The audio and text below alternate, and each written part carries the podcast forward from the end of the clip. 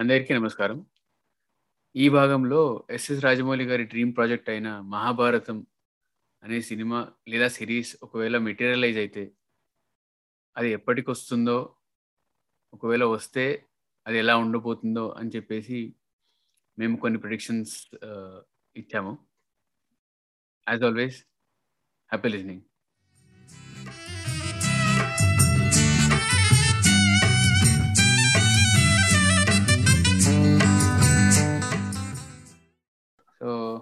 Finally last ఏమనుకున్నా అంటే last part పా బిట్‌గా ఏమనుకున్నా అంటే యువర్ ప్రిడిక్షన్స్ అబౌట్ ఆర్ఆర్ కాదు. 'Mahabharata' and what you think would happen. ఇది ఎప్పుడన్నా అవ్వచ్చు. ఒక 10 ఇయర్స్ తర్వాత అవ్వచ్చు. బట్ ఇఫ్ ఇప్పుడు మన ప్రిడిక్షన్స్ మనం రికార్డ్ చేసి పెట్టుకుంటే, ఆ పాయింట్‌లో వచ్చిన తర్వాత if you come back and listen to it ఎలా ఉంటది అని. సో, సూర్య నువ్వు ఫస్ట్ ఆర్ ప్రణీత్? నేను లాస్ట్ వెళ్తా. I will go Yes, sir. నా ప్రెడిక్షన్ అయితే ఇప్పుడు ట్రిపుల్ ఆర్ ఎప్పుడు రిలీజ్ అవుతుందో తెలియదు ఫస్ట్ అది నెక్స్ట్ ఇయర్ అయిందని. ఎందుకంటే రీసెంట్ ఆ బెల్ బాటమ్ కలెక్షన్ చూసి కూడా భయపడొచ్చు. ఎస్ఎస్ఆర్ కానీ ఆ టీమ్ కానీ అండ్ దాని తర్వాత మహేష్తో మూవీ ఉంది. అవును. మహేష్ మూవీ అది ఎప్పటికైతుందో కూడా తెలియదు మహేష్ మూవీ ఫుల్ ఆఫ్రికా మన yeah Africa. Vijayendra Prasad garu. So అది అది ఎప్పటికైతే తెలియదు ఈ రెండు అయినాక ఆ ప్రాజెక్ట్ ఒకవేళ ఉంటే అది ఎన్ని అది ఎప్పటికి రిలీజ్ అయ్యింది అంటే మనం మేబీ మన ఫ్యామిలీస్ కలిసి చూడొచ్చు. యా ఇప్పుడు ఇంజనీరింగ్ లైఫ్ అన్ని కూర్చొని ఖాళీగా ఉన్న టైంలో మాట్లాడుతున్నాయి. ఒక ఫ్యామిలీ పిల్లలతో కలిసి కూర్చొని వినొచ్చు ఇప్పుడు అప్పుడు ఈ మాట్లాడు మేబీ నాకు తెలిసి ఒక fifteen fifteen to seventeen years అనుకుంటా. అకార్డింగ్ టు ఎస్ఎస్ఆర్ తీసే మూవీ మూవీస్ బట్టి. అండ్ మధ్యలో కూడా ఇంకేదైనా మూవీ తీయొచ్చు ఆయన ఎవరితో యాక్టర్తో కమిట్ అయ్యి ఏదైనా తీయొచ్చు మేబీ. బట్ నా ప్రిడిక్షన్ అయితే ఒక ఫిఫ్టీన్ టు సెవెంటీన్ అనుకుంటాను తీస్తే మాత్రం ఆయన ఇప్పటి నుంచే బిల్డ్ చేస్తున్నారు. అండ్ ఎక్కడో ఆడియన్స్ అవసరం లేదు. మా ఇంట్లోనే చాలా మా ఫాదర్ గాని మదర్ గాని వెయిటింగ్ అంటే ఇప్పుడు ట్రిపుల్ ఆర్ ఒక నెక్స్ట్ మూవీ అంటే మహాభారత్ కాదా అంటున్నారు. ఆ రేంజ్లో ఉంది ఆయన బిల్డ్ చేసింది. అంటే ఆయన తీసిన మూవీస్ కానీ అవన్నీ ఆయన చెప్ ఆయన చెప్పినా కూడా ఆడియన్స్ ఆ ఇంటర్వ్యూస్ అంటే మేబీ వేరే డైరెక్టర్ చూసుండరు అలా ఒక ఫ్యామిలీ ఆడియన్స్ ఒక డైరెక్టర్ ఇంటర్వ్యూస్ ఫ్యాన్స్ అంటే ఒక హీరో చూస్తారు కానీ బట్ ఒక డైరెక్టర్ ఇంటర్వ్యూస్ అనేది ఇట్లా ఎస్ఎస్ఆర్వి చూస్తారు ఫ్యామిలీ ఫ్యామిలీస్ ఎస్ఎస్ఆర్వి ఎక్కువ చూస్తారు టీవీలో వచ్చిన ఇంటర్నెట్లో వచ్చిన. అంటే ఆయనకు ఇమేజ్ ఉంది ఇమేజ్ ఉంది ఇమేజ్ ఉంది. అది. నైస్ నెక్స్ట్ అప్ నేను చెప్తా. ఓకే అయితే ప్రణీత్ అన్నట్టు మనం మన పిల్లలతో చూడొచ్చేమో కానీ ఫస్ట్ ఆఫ్ ఆల్ నాకైతే మహాభారత్ లైక్ ఫైవ్ పార్ట్స్ తీసినా సిక్స్ పార్ట్స్ తీసినా ఆ లెంత్ జస్టిఫై అవ్వదు నాకు తెలిసి. చాలా పెద్ద స్టోరీ చాలా చాలా సబ్ పార్ట్స్ ఉంటాయి. ఆ, కానీ రాజమౌళి తీసే మ్యాగ్ కానీ మనకి అది బిగ్ స్క్రీన్లోనే చూడాలి అంటే ల్యాప్టాప్లో కానీ టీవీలో కానీ చూస్తే ఆ ఫీల్ రాదు. సో మరి అది ఎలా మేనేజ్ చేస్తారో తెలియదు అంటే అన్ని సబ్ ప్లాట్స్ కవర్ చేయాలి అంటే obviously five into two and half or three fifteen hours waste అసలు. పనికిరాదు మహాభారతం అంత స్టోరీ లేదా ఏదైనా దాంట్లో ఏదైనా సబ్ ఇప్పుడు దళపతిలో కర్ణానికి ఎట్లైనా ట్రిబ్యూట్ ఇచ్చారో? అలా ఏమన్నా సపరేట్గా ట్రిబ్యూట్ ఇస్తూ తీస్తే అది వేరు. మరి అది ఎలా మేనేజ్ చేస్తారో తెలియదు నా ఎక్స్పెక్టేషన్ ఏంటి అంటే అంటే ఆ ఇంట్రికేసెస్ మహాభారత్లో నేను వెల్ రెడ్ కాదు మహాభారత్లో తెలుసు స్టోరీ కానీ ఆ, ఆ, ఇంట్రికేసెస్లోనే స్టోరీ అంతా ఉంటుంది అన్న అంటే నార్మల్ స్టోరీ కాకుండా అక్కడ వాళ్ళ కాన్వర్సేషన్ ఏం జరిగింది దానివల్లే అంత హై- అంత బిల్డప్ ఉంటుంది అని. ఒకవేళ five cinema like five parts six parts నేను విన్నది అయితే ఫైవ్ పార్ట్స్ లా తీస్తాను సెవెన్ పార్ట్స్ తీస్తాను. ఏదో ఇంటర్వ్యూలో చెప్తారు. అలా తీస్తే ఆ ఇంట్రికేట్ డీటెయిల్స్ని ఆయన చూపించలేరు. సో దానివల్ల అంటే రాజమౌళి ఇంపాక్ట్ ఉంటుంది కానీ మహాభారత్కి జస్టిస్ చేయలేరేమో అని నాకు తెలియదు. అంటే ఎవరైనా ఎందుకంటే that is such big epic కాబట్టి. Probably the Yeah. Biggest epic in the whole world. Yeah okay Surya so నా ఒపీనియన్ ఏంటంటే రాజమౌళి చాలాసార్లు చెప్పారనమాట నేను మహాభారతం మొత్తం తీను మహాభారతంలో చాలా ఉంది బట్ పోర్షన్ అంటే ఒక చిన్న సెగ్మెంట్ ఇప్పుడు చిన్న- సెగ్మెంట్ తీసుకొని దాన్ని ప్రాపర్గా బిల్డ్ చేస్తారు. అంటే ఇక్కడ స్టార్ట్ చేసి ఇక్కడ ఎండ్ పాయింట్ అని. కాకపోతే ఆ పోర్షన్ ఒక ఫోర్ టు ఫైవ్ పార్ట్స్ లెక్క తీసుకొని ఒక around six to seven years అంటే ఇప్పుడు బాహుబలికి ఫోర్ ఇయర్స్ అయింది ఆర్ఆర్ఆర్కి ఇంకా ఫోర్ అయింది. సో తనకు ఆ లెవెల్ కాన్ఫిడెన్స్ వచ్చినప్పుడు ఖచ్చితంగా చేస్తారు. అంటే మేబీ మహేష్ బాబు సినిమా అయినప్పుడు ఎప్పుడో కానీ తనకు ఆ కాన్ఫిడెన్స్ ఎప్పుడు బిల్డ్ అయితే అంటే probably it will be his last film అనమాట అదైతే ఫర్ ష్యూర్ డ్రీమ్ ప్రాజెక్ట్ అంటున్నారు.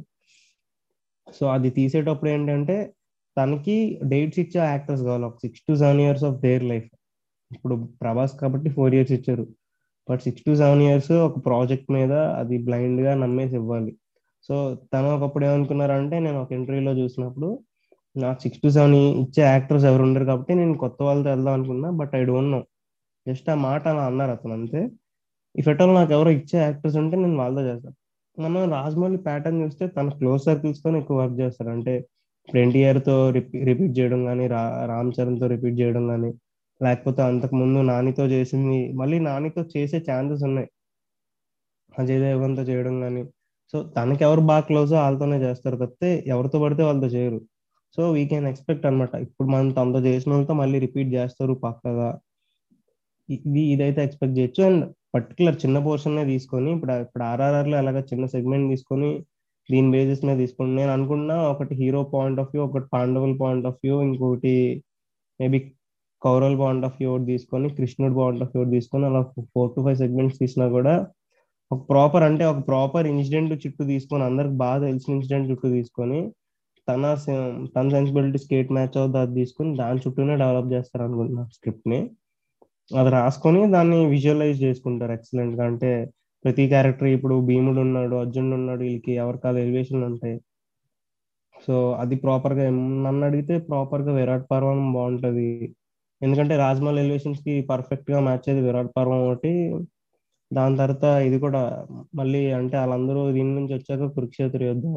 అది రాజమౌళి సెన్సిబిలిటీస్కి మ్యాచ్ అయ్యొద్దాం మళ్ళీ దాని తర్వాత జరిగేది. అందరూ ఓడిపోయిన తర్వాత ఇలా డ్రామా కూడా బాగుంటది. కర్ణుడికి మళ్ళీ దుర్యోధనుడికి మధ్య డ్రామా కూడా. అది కూడా విలన్ పాయింట్ ఆఫ్ వ్యూ కూడా కరెక్ట్గా చూపించడం రావాలి. అది మేబీ ఈ సినిమాతో వచ్చింది. ఏంది? ఇప్పుడు బిజ్జల దేవుడు రానా ఈ క్యారెక్టర్స్తో. సో మేబీ దీంట్లో వస్తాయేమో మళ్ళీ. ఇంకా పుష్పక విమానం ఈ టైప్ ఇవి బిల్డ్ చేయాలంటే ఈగలాంటి ఇవి యూజ్ అవుతాయి. అవును. సో ఇవి ఇవి నేను అనుకుంటున్నా. అంటే నాకు తెలిసి మహాభారత ఈ టోన్స్లో ఉంటుంది ఎలా అనుకుంటున్నా ఎన్ని ఇయర్స్లో వస్తుంది చెప్పలేదు ఎన్ని ఇయర్స్ వస్తుంది చెప్పలేము కరెక్టే maybe fifteen twenty years down yeah నే నే ఏ పార్ట్ చూద్దాం అనుకుంటా అంటే కర్నూట్ పార్ట్ ఒకటి చూడాలని. లైక్ హౌ ఈ డైరెక్ట్స్ కర్ణం అండ్ ఎమోషన్స్ కరెక్ట్గా వాడుకునేదంటే అభిమన్యు క్యారెక్టర్ మంచి వాడచ్చు. ఆ ఫైట్స్ కానీ అండ్ నేను రీసెంట్గా కొన్ని యూట్యూబ్ వీడియోస్ చూసాను. విక్రమాదిత్య విక్రమ్ అంటే వాళ్ళ స్టోరీ నరేట్ చేస్తుంటే మనకు గూస్ బంప్స్ వస్తుంటాయి అనమాట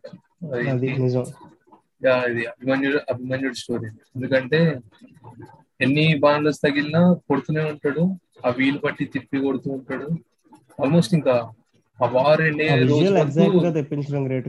తెప్పించ తెప్పిగలుగుతాడు కరెక్ట్గా. ఇప్పుడు నేను పృథ్వీ అయితే- అన్నట్టు ఇందాకలా ప్రభాస్ ది ఫైర్ వచ్చే షాట్కి అంత కష్టపడ్డాడు జస్ట్ అది బాహుబలి వన్లో సో ఆ అది వీల్ తిప్పుతుంటే అవన్నిటిని అడ్డుతుంది ఎలా విజువలైజ్ చేస్తాడు ఏ టైప్లో తీస్తాడు అని అభిమన్యు స్టోరీలో ఎస్ఎస్ఆర్ మూవీస్ ఏవైతే ఉంటాయో అన్ని ఎక్స్పెక్ట్ చేస్తాను లైక్ ఒక లవ్ లవ్ స్టోరీ ఉంటుంది. అంటే కరెక్ట్ హ్యాండిల్ చేసిన చెప్పాను కరెక్ట్ లవ్ స్టోరీ ఉంటుంది. డ్రామా ఉంటుంది. అండ్ ఒక కన్నింగ్ విలియన్స్ ఉంటారు. స్ట్రాంగ్గా ఉండే విలియన్స్ ఉంటారు. లాస్ట్లో నేను చెప్పేది ఏంటంటే చావు బిగించే హీరోస్. ఎస్ఎస్ఆర్ మూవీస్ చూసుకుంటే కాలభైరవ్ కానీ విక్రమ్ రాథోడ్ కానీ బాహుబలి కానీ చావు లెక్క చేయరు. చచ్చిపోయినా మనం ఫైట్ చేస్తూనే ఉండాలి. సో అట్లాంటి ఉంటాయి అండ్ మోర్ ఓవర్ ఎలివేషన్స్ కూడా కరెక్ట్ హ్యాండిల్ చెప్పాను. యా మరి మేబీ అంటే ఆయన ఇంటర్ అదే స్టూడెంట్స్తో ఇంటరాక్ట్ అయిన ఆ- ఇంటర్వ్యూలు ఏమన్నారంటే ఆయన ఫేవరెట్ కర్ణ క్యారెక్టర్ కర్ణన్ అంట. అండ్ ప్రాబ్లీ ఒక టెన్ ఇయర్స్ స్పాన్లో ప్లాన్ చేస్తారంట. ఇది మొత్తం uh, మహాభారతం అనేది. ఫోర్ పార్ట్స్ అన్నారు. మేబీ పార్ట్స్ ఇంక్రీజ్ అవుతుండొచ్చు కానీ టెన్ ఇయర్ ఆ స్పాన్లో తీస్తారంట. Uh, కానీ పాయింట్ ఏంటంటే సూర్య అన్నట్టే అంత లాంగ్ పీరియడ్ వరకు క్యారెక్టర్స్ కోసం డేట్స్ ఇచ్చేంత పెద్ద పెద్ద యాక్టర్స్ పెట్టుకుంటే కుదరదు. అది దట్ ఈస్ ప్రాక్టికాలిటీ సో దానికి దానికి జస్టిఫికేషన్కి ఎగ్జాంపుల్ ఏమి ఇచ్చారంటే గేమ్ ఆఫ్ థ్రోన్స్లో ఎలా ఉంటుంది? ఫర్ ఎగ్జాంపుల్ గేమ్ ఆఫ్ థ్రోన్స్లో సీజన్ వన్ తీసుకో సీజన్ వన్ సీజన్ టూ అందులో ఎన్నో క్యారెక్టర్స్ ఉంటాయి. ఒక thirty around thirty to thirty five characters అనుకున్నా కూడా టిరెన్ లానేస్టర్ నుంచి సాన్సా ఆర్య వీళ్ళందరి వరకు సీజన్ వన్ సీజన్ టూ చూసిన వాళ్ళకి అప్పట్లో వాళ్ళంటే ఎవరో తెలియదు అంటే అప్పుడప్పుడే వస్తున్న థియేటర్ ఆర్టిస్ట్ చిన్న చిన్న ఆర్టిస్ట్ అండ్ ఏజ్ కూడా తక్కువ అండ్ క్యారెక్టర్కి తగ్గట్టే క్యాష్ చేశారు. సీజన్ ఫోర్ సీజన్ ఫైవ్ అయిన తర్వాత now they are stars they are stars because of Game of Thrones and because of the characters they played in Game of Thrones so అలాంటి అలాంటి కొత్త వాళ్ళని తీసుకొని అలాంటి స్టార్స్ని క్రియేట్ చేయాలని ఐడియా ఉంది అని అన్నారు మరి. సో మేబీ అది ఎప్పుడు వస్తుందో twenty years twenty five years తర్వాత వస్తుందో తెలియదు కానీ బట్ ఈ మన current generation contemporary major heroes stars అయితే అందులో ఉండకపోతుండొచ్చే అనిపిస్తుంది నాకు. They might not be there and చెప్పేది ఏంటంటే ఇప్పుడు ప్రభాస్ బాహుబలికి ఇచ్చాడు ఇట్లా ఫైవ్ ఇయర్స్ ఇచ్చాడు. అండ్ ఇప్పుడు ప్రాక్టికల్గా రియాలిటీలో చూసుకున్నా చరణ్ది టూ థౌజండ్ నైన్టీన్లో వచ్చింది ఒక మూవీ వీళ్ళు ట్వంటీ ట్వంటీ కానీ ట్వంటీ ట్వంటీ రిలీజ్ అనుకున్నా. నైన్టీన్లో చరణ్ వచ్చింది మూవీ తారక్ది టూ థౌజండ్ ఎయిటీన్లో వచ్చింది. ఎయిటీన్లో వచ్చింది వీళ్ళు నెక్స్ట్ వీళ్ళు నెక్స్ట్ మూవీస్ అనౌన్స్ చేస్తాం వాళ్ళు ఇంకా వర్కింగ్లోనే ఉన్నారు triple R so maybe SSR vision బట్టి డేట్స్ ఇచ్చే యాక్టర్స్ ఉండొచ్చు. ఎందుకంటే ఆయన కోసం ఇప్పుడు ఆయన ట్రిపుల్ ఆర్ మీట్లో స్టార్టింగ్ ప్రెస్ మీట్ అయింది అప్పుడు చెప్తాడు ఆలియా భట్ని ఎయిర్పోర్ట్లో కలిసాను కలిసి మాట్లాడుతుంటే ఆలియా భట్ అంటుంది. ఏ చిన్న రూల్ ఉన్నా నాకు ఇవన్నీ నేను చేస్తాను సో దాని నుంచి సీత క్యారెక్టర్ రాసుకున్నాను. అట్లా. మేబీ స్టార్స్ ఉండొచ్చు చేయడానికి ఎందుకంటే తన డ్రీమ్ అంటే నార్మల్ చిన్న ప్రాజెక్ట్ మంచిగా అంత గ్రాండ్గా తీసిన అతను. అతని డ్రీమ్ ప్రాజెక్ట్ ఇంకెంత బాగా తీయచ్చు అనే థాట్లో ఇవ్వచ్చు అది అతను క్లోజ్గా ఉండేవారు. కానీ. ఆయన ఆయన స్టార్స్కి కేటర్ చేయడు ఎప్పుడు కూడా. క్యారెక్టర్స్. ఇంపార్టెన్స్ ఇస్తారు సో ప్రాబబ్లీ సో నా ఆర్గ్యుమెంట్ ఏంటి అంటే ఇప్పుడు ఫర్ ఎగ్జాంపుల్ సీతా క్యారెక్టర్ తీసుకున్న ఆర్ఆర్ఆర్లో అది ఎంత పెద్ద క్యారెక్టర్ మనకు తెలియదు చూసిన తర్వాత తెలుస్తుంది మేబీ ఒక చిన్న క్యారెక్టర్ ఏమో. సో ఆర్ఆర్ ఇప్పుడు మహాభారతం ఇప్పుడు ఆయన టెన్ ఇయర్స్ స్పాన్లో తీస్తున్నాడు అంటే సో మేబీ అంటే ఒక శకుని లాంటి క్యారెక్టర్ అయినా కృష్ణుడు లాంటి క్యారెక్టర్ అయినా పాండవులు కానీ సో ఇలాంటి characters they are there from start to end కదా. సో అంత లాంగ్ స్పాన్ వాళ్ళు వాళ్ళ క్యారెక్టర్ ఉంటుంది అంటే పెద్ద పెద్ద యాక్టర్స్ని cast చేయలేరేమో. So he might not go there also maybe మనం కొత్త కొత్త యాక్టర్స్ని కొత్త టాలెంట్ని చూస్తామేమో.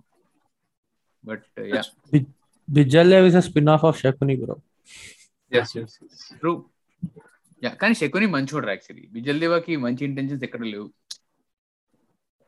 ఏమో నాకు నాకు గుర్తు కదా. నాకు క్లారిటీ లేదు కానీ ఇంకా శకుని మీద. బట్ యా శకుని అంటే శకుని లాగా ఆ- డిక్షన్తో చేయడం నాసర్ అండ్ ఆ కన్నింగ్ క్యారెక్టర్ క్యారెక్టరిస్టిక్స్ ఉంటాయి బిజ్జల దేవలో బట్ శకుని మనకి పోర్ట్రే చేసినంత నెగిటివ్ క్యారెక్టర్ అయితే ఏం కాదు. అందుకే మళ్ళీ చదవాలంటాను నేను మహాభారతం. చదువుతా మెల్ల చదువుతా. బట్ చూసుకుంటే స్టోరీ విక్రమాదిత్య చెప్తారు చాలా బాగుంటది. అచ్చా చూసుకుంటే శకుని శకుని గాని విద్యలదేవ గాని వాళ్ళు వాళ్ళ నుంచి స్టోరీ స్టార్ట్ అవుతుంది మహాభారత గాని బాహుబలి గాని అవును. ఒక రిగ్రెషన్తో స్టార్ట్ అవుతుంది స్టోరీ అవును కరెక్టే నైస్ పాయింట్ అది బాహుబలి అదే నరేషన్లో కూడా మీ తన్ మీ తాత విక్రమాదిత్యన? పేరు కూడా ఉంటది ఆదిత్య అని ఉంటది. బాహుబలి పార్ట్ విక్రమాదిత్య విక్రమాదిత్య ఉంటుంది. మీ విక్రమదేవ ఏదో ఉంటుందిరా Vikramadeva. Vikramadeva. Expectations triple R making making video చూస్తే ఉంటుందా. ఏమరా బాబు. ఎందుకు నచ్చలేదా? నాకైతే బాగానే అనిపించింది. లేదు, నేను నాకు నేను అస్సలు నచ్చలేదు. ఆ, వాడు నాతో అన్నాడు నచ్చలేదని. నాకైతే బాగానే అనిపించింది Maybe ఆ song- మేకింగ్ వీడియో చూసి కేక మ్యూజిక్ కేక. అది కేరవాణి కూడా డెవలప్ ఆ మ్యూజిక్ అది ఆడెవడో ర్యాప్ చేశాడు ఏంది ర్యాప్ రాశారు? ఎవడ ర్యాప్ రాసింది? అది పంజాబ్ ఆడియో లాంచ్లో పాడుతుంది చూడు. బ్లేజా ఆడి పేరు yeah, బ్లేజ్ బ్లేజ్ బ్లేజ్ ఏం ఆడియో లాంచ్ పంజాబ్ పంజాబ్. పంజాబ్ బ్లేజర్ ఉంటాడు ర్యాప్ బాగానే రాస్తాడు కానీ మరి ఏందో దీనికి ఆర్ఆర్ఆర్కి ఏదో పెద్ద ఎక్సైటింగ్ అనిపించింది అంటే చూసుకుంటే ప్రతి సినిమాకి ఏదో ఎక్సైటింగ్ పాయింట్ ఉంటది. ఏంటి? ఇప్పుడు మర్యాద రామన్ కాడ గడప ఎలా దాటుతాడు? ఈగకి ఈగ ఎలా చంపుతుంది? ఆ, బాహుబలికి బాహుబలి మొత్తం ఎక్సైటింగ్ ప్రాజెక్ట్. అంటే ఆ- పీరియడ్కి తీసుకెళ్ళే స్టోరీ చెప్పడం. బట్ ఆర్ఆర్ఆర్లో జస్ట్ వాళ్ళిద్దరూ ఎలా కలుస్తారు అనే పాయింట్ తప్పితే ఇంకేట్ అదే, లేదు ఎక్సైటింగ్ ఏముంది? పాయింట్ అదే నాకేం అనిపించట్లేదు అంటే వస్తుంది వస్తుంది. ఏం జస్ట్ రాజమౌళి ఒక్కటే చెప్పాడు ఏంటి? నేను మామూలు హీరోలకి ఇలా ఎలివేషన్ ఇస్తున్నా? రియల్ హీరోలకి ఎలా ఇస్తాను చూసుకున్నాను ఒక మాట అన్నాడు. ఆ మాట మీద అందరు ధైర్యంగా ఉన్నారు. అదైతే ఉందిలే. అంటే he never underestimates It market అసలు ఎక్కడ. తగ్గించడు. అంటే ఎంత ఇప్పుడు బాబుల తర్వాత ప్రాజెక్ట్ కాబట్టి డబల్ చేసుకున్నాడు తప్ప తగ్గించుకోడు ఎక్కడ ఎక్స్పెక్టేషన్స్ని తగ్గడు. కాకపోతే ప్రస్తుతానికి అయితే ప్రాజెక్ట్ అంత ఎగ్జైట్ చేయట్లే. మేబీ చిన్న చిన్న. దింపుతున్నారని అనిపిస్తుంది. అదే. చాలా మంది చేస్తారు అదే బాహుబలికి వచ్చేసరికి ఫస్ట్ పోస్టర్ నుంచి ఆ చేతిలో పట్టుకునేది ఆ ప్రభాస్ పోస్టర్ గానీ ఇవన్నీ ఎంత బాగుండేవో. మళ్ళీ ఆర్ఆర్ఆర్ వచ్చేసరికి ఆ మేకింగ్ మేకింగ్. వీడియోస్ కూడా బాహుబలి బాగుంటాయి అసలు చాలా బాగుంటాయి లాస్ట్లో స్లో మోషన్ షాట్స్ వస్తుంది అదే ఎక్స్పెక్ట్ చేశా ట్రిపుల్ ఆర్ ఏం ఒక చూపించట్లేదు అసలు. అట్లీస్ట్ అసలు ఏం నేను చూపించట్లేదు. Yeah yeah Charan makeover fight చేస్తున్నప్పుడు అట్లీస్ట్ ఆ చూడు ట్రాన్సిషన్ ప్రభాస్ అలా ఫైట్ చేసి ఫైట్ చేసి ఒకసారి బాహుబలి అని చెప్పి Hmm. ఇలా అనేది లేకపోతే రానా అంత వర్కౌట్ చేసి చేసి బాహుబలి అని అరిచేది అట్లీస్ట్ ఎన్టీఆర్ ది. రామ్ చరణ్ అదే స్టైల్లో దింపినా కూడా చూసేస్తారు. అలాంటివి నేను అట్లీస్ట్ అది దింపినా ఐ వాచ్ బట్ డిఫరెంట్ ఏదో చేద్దాం అని చెప్పి దింపారు. అది ఎందుకో అంత పెద్ద ఎగ్జైటింగ్ అనిపించలేదు చూసినప్పుడు. చాలా వరకు యాక్షన్ సీక్వెన్సెస్ ఉండే కదా పేరడం బాంబులు వేసడం అలానే ఉండే కదా. ఏమో పైగా ఇక్కడ. ఛాలెంజ్ ఏంటంటే అజయ్ దేవగన్ ఉన్నాడు సముద్రకాంత్ ఉన్నాడు వాళ్ళు ఇంకా చాలా క్యారెక్టర్స్ ఉన్నాయి. రామ్ చరణ్ ఎన్టీఆర్ ఇంకెప్పుడు ఇద్దరు లవ్ ఇద్దరికి నేను love అసలు story ఎప్పుడు ఆమె వేస్తారో. ఉందని నాకు తెలియదు. నాకు పేరేంది శ్రేయా సరణ్ ఉందని కూడా తెలియదు నాకు. అప్పుడు తెలిసి నాకు ఎప్పుడో తెలుసు. నాకు కూడా నాకు ఇప్పటివరకు ఆ లవ్ స్టోరీ ఎప్పుడు వేస్తారో ఈ లవ్ స్టోరీ ఎప్పుడు వేస్తారో. ఒలివియా ఉంటే కష్టం. ఒక త్రీ అవర్స్ చాలా ప్యాక్డ్ ఉంది. అంటే ఇదే క్యారెక్టర్స్ చాలా తక్కువ ఉన్నాయి. ఇంకా బాహుబలిలో. బట్ స్టిల్ అవన్నీ ఎక్స్ప్లోర్ చేసాడు. ఆర్ఆర్ఆర్ చాలా తక్కువ time two and half hours time లో ఆయన ఎక్స్ప్లోర్ చేసి ఇన్ని చూపించేయాలి పైగా. పైగా విలన్స్ కూడా ఉన్నారు. అదే కదా. అయితే ఈ తెల్లోళ్ళు చాలా పెద్ద బిస్కెట్ task. ఈ గురించి సైరా. కూడా సైరాలో అదే తెలుగులో పెట్టిన ఎందుకు ఇప్పుడు తెల్లలు వేసే పెట్టేశారు. సినిమాలు చిన్నప్పటి నుంచి అంతే తెల్లవాళ్ళు సినిమాలు పెడితే పోతాయి. అన్ని పోయినాయి అన్ని పోయినాయి. సుభాష్? చంద్రబోస్ ఏవో రాజన్న సైరా. రాజన్ యాక్చువల్లీ బాగుంటది ఎందుకు మరి. పాయింట్ ఆఫ్ టైం కి నేను చూడలే మరి ఇప్పుడు నాకు అప్పుడే సినిమా చూసా ఇంకా. అప్పుడే ఇప్పుడు అప్పుడే చూసా నేను. అప్పుడే బాగా ఏ అనిపించింది రాజన్న బాగుంటది బ్రో. అంత చూడలేము బాగుంటది బాగుంటది అంటే యాక్షన్ సీక్వెన్సెస్ మొత్తం మన ఎస్ఎస్ఆర్ అందులో. నాకు ఈ ఫ్రీడమ్ ఫైటర్స్ మీద తీసిన ఒకే ఒక్క మూవీ అది కూడా చిన్న పోర్షన్ మీద భారతీయుడు ఒకటి ఇష్టం. అదొక్కటే పర్ఫెక్ట్ అన్ని స్కేల్స్లో ఉంటది. శంకర్. శంకర్ని ఒకప్పుడు- ఎస్ఎస్ఆర్ని పోల్చొద్దు ఫస్ట్ ఆఫ్ ఆల్ ఒకప్పుడు శంకర్ వేరు బ్రో. అది వరకు శంకర్ వేరు. స్నేహితులు ఇప్పటికి కూడా నువ్వు పోల్చొద్దు. శంకర్ స్టాండర్డ్స్ వేరు ఎస్ఎస్ఆర్ స్టాండర్డ్స్ వేరు ఇప్పటికి కూడా. శంకర్ నన్ను ఇప్పుడు కూడా రెండు వందల కోట్లు పెట్టగలదు ఎంత ఫ్లాప్స్లో కూడా. ఇండియన్ టూ వచ్చే వరకు నేను నమ్మనయ్యా శంకర్ని ఇండియన్ టూ వచ్చే వరకు శంకర్ కంబ్యాక్ ఇవ్వాలి. Shankar comeback point. అయితే రాడ్. తర్వాత ఏంది? నన్బన్ రాడ్. ఇండియన్ ఇండియన్ టూ వస్తుంది. నన్బన్ అదే. స్నేహితుడు. స్నేహితుడు. Three idiots three idiots remake చేసాడు ఫ్రేమ్ అది ఎవరు లేక చేసాడు. తన రైటర్ లేక చేసాడు అంతే. ఓకే. అసలు ఎందుకు ఇప్పుడు అపరిచితుడు రీమేక్ చేస్తున్నాడు బాలీవుడ్లో ఇప్పుడు రాజమౌళి ఎలాగో శంకర్ అలానే అన్నమాట. అంటే రాజమౌళి ఒక ఐడియా చెప్తాడు. ఒక ఐడియా చెప్పింది దాని రాజ విజయన్ ప్రసాద్ అలా ఎలా కన్సిడర్ చేసి అలా రాసుకుంటారు అలా ఒకటి అయితే శంకర్ కూడా ఒక ఐడియా ఉంటది. తన క్యారెక్టరైజేషన్స్ ఇది బట్ ఆ సీన్ ఆర్గానిక్ ఫ్లో గా మార్చేది రైటర్ రాయగలరు. ఇప్పుడు రాజమౌళి ఇప్పుడు సీన్ రాయడం డైలాగులు రాయడం మనం చూడలే. బట్ విజయన్ ప్రసాద్ కూడా సీన్ టైప్ చేయరు. తన ఇష్టం చెప్తే వాళ్ళు టైప్ చేస్తారు సో ఇప్పుడు శంకర్ అలా చేసే వాళ్ళు ఎవరు లేరు. ప్రాపర్ రైటింగ్ టీం లేదు. శంకర్ దగ్గర ఐడియాస్ బాగుంటాయి. శంకర్ స్టార్టింగ్ చెప్పినోడు డిస్కస్ చేసినోడు ప్రాపర్గా కన్సీవ్ చేసుకునే వాళ్ళు కూడా ఉండాలి. తిన విజన్ని. బట్ టూ పాయింట్కి చాలా ప్యాక్డ్ టూ పాయింట్కి ఎంత ఇన్కన్సిస్టెన్సీ అంటే ఒక ఫార్టీ క్రోర్స్ పెట్టి ఒక త్రీ డి సాంగ్ షూట్ చేసి దాన్ని ఆ లాస్ట్లో పెట్టుకున్నారు. సినిమాలో ఎక్కడ లేదు. అంత అంత ప్యాక్డ్గా సినిమా చేద్దాం అని అంటే ఆ అంత ప్రెషర్ ఉంటుంది శంకర్ మీద. బడ్జెట్ తీసుకోవడం వల్ల కానీ ఏమో కానీ అది ఈ కాంట్ లివ్ అప్ టు దాన్ని ఐ కూడా రాజమౌళిని బాహుబలిని దాటేద్దాం అనే స్టాండర్డ్స్లో నేను చేసుకుందాం అనుకున్నాడు ఐ కూడా ఐ 2014 కదా. బాగుంటది.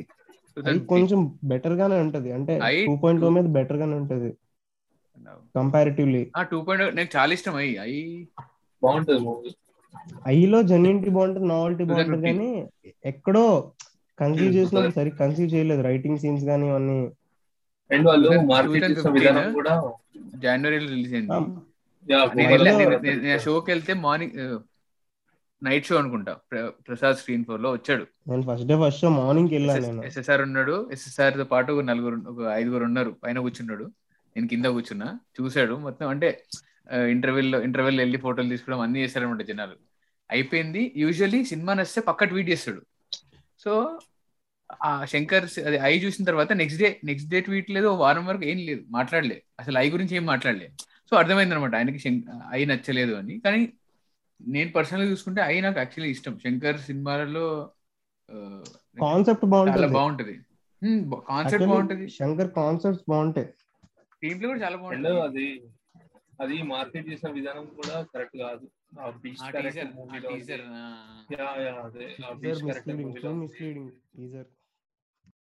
ఇంతటితో best of SS Rajamouli episode ముగుస్తుంది.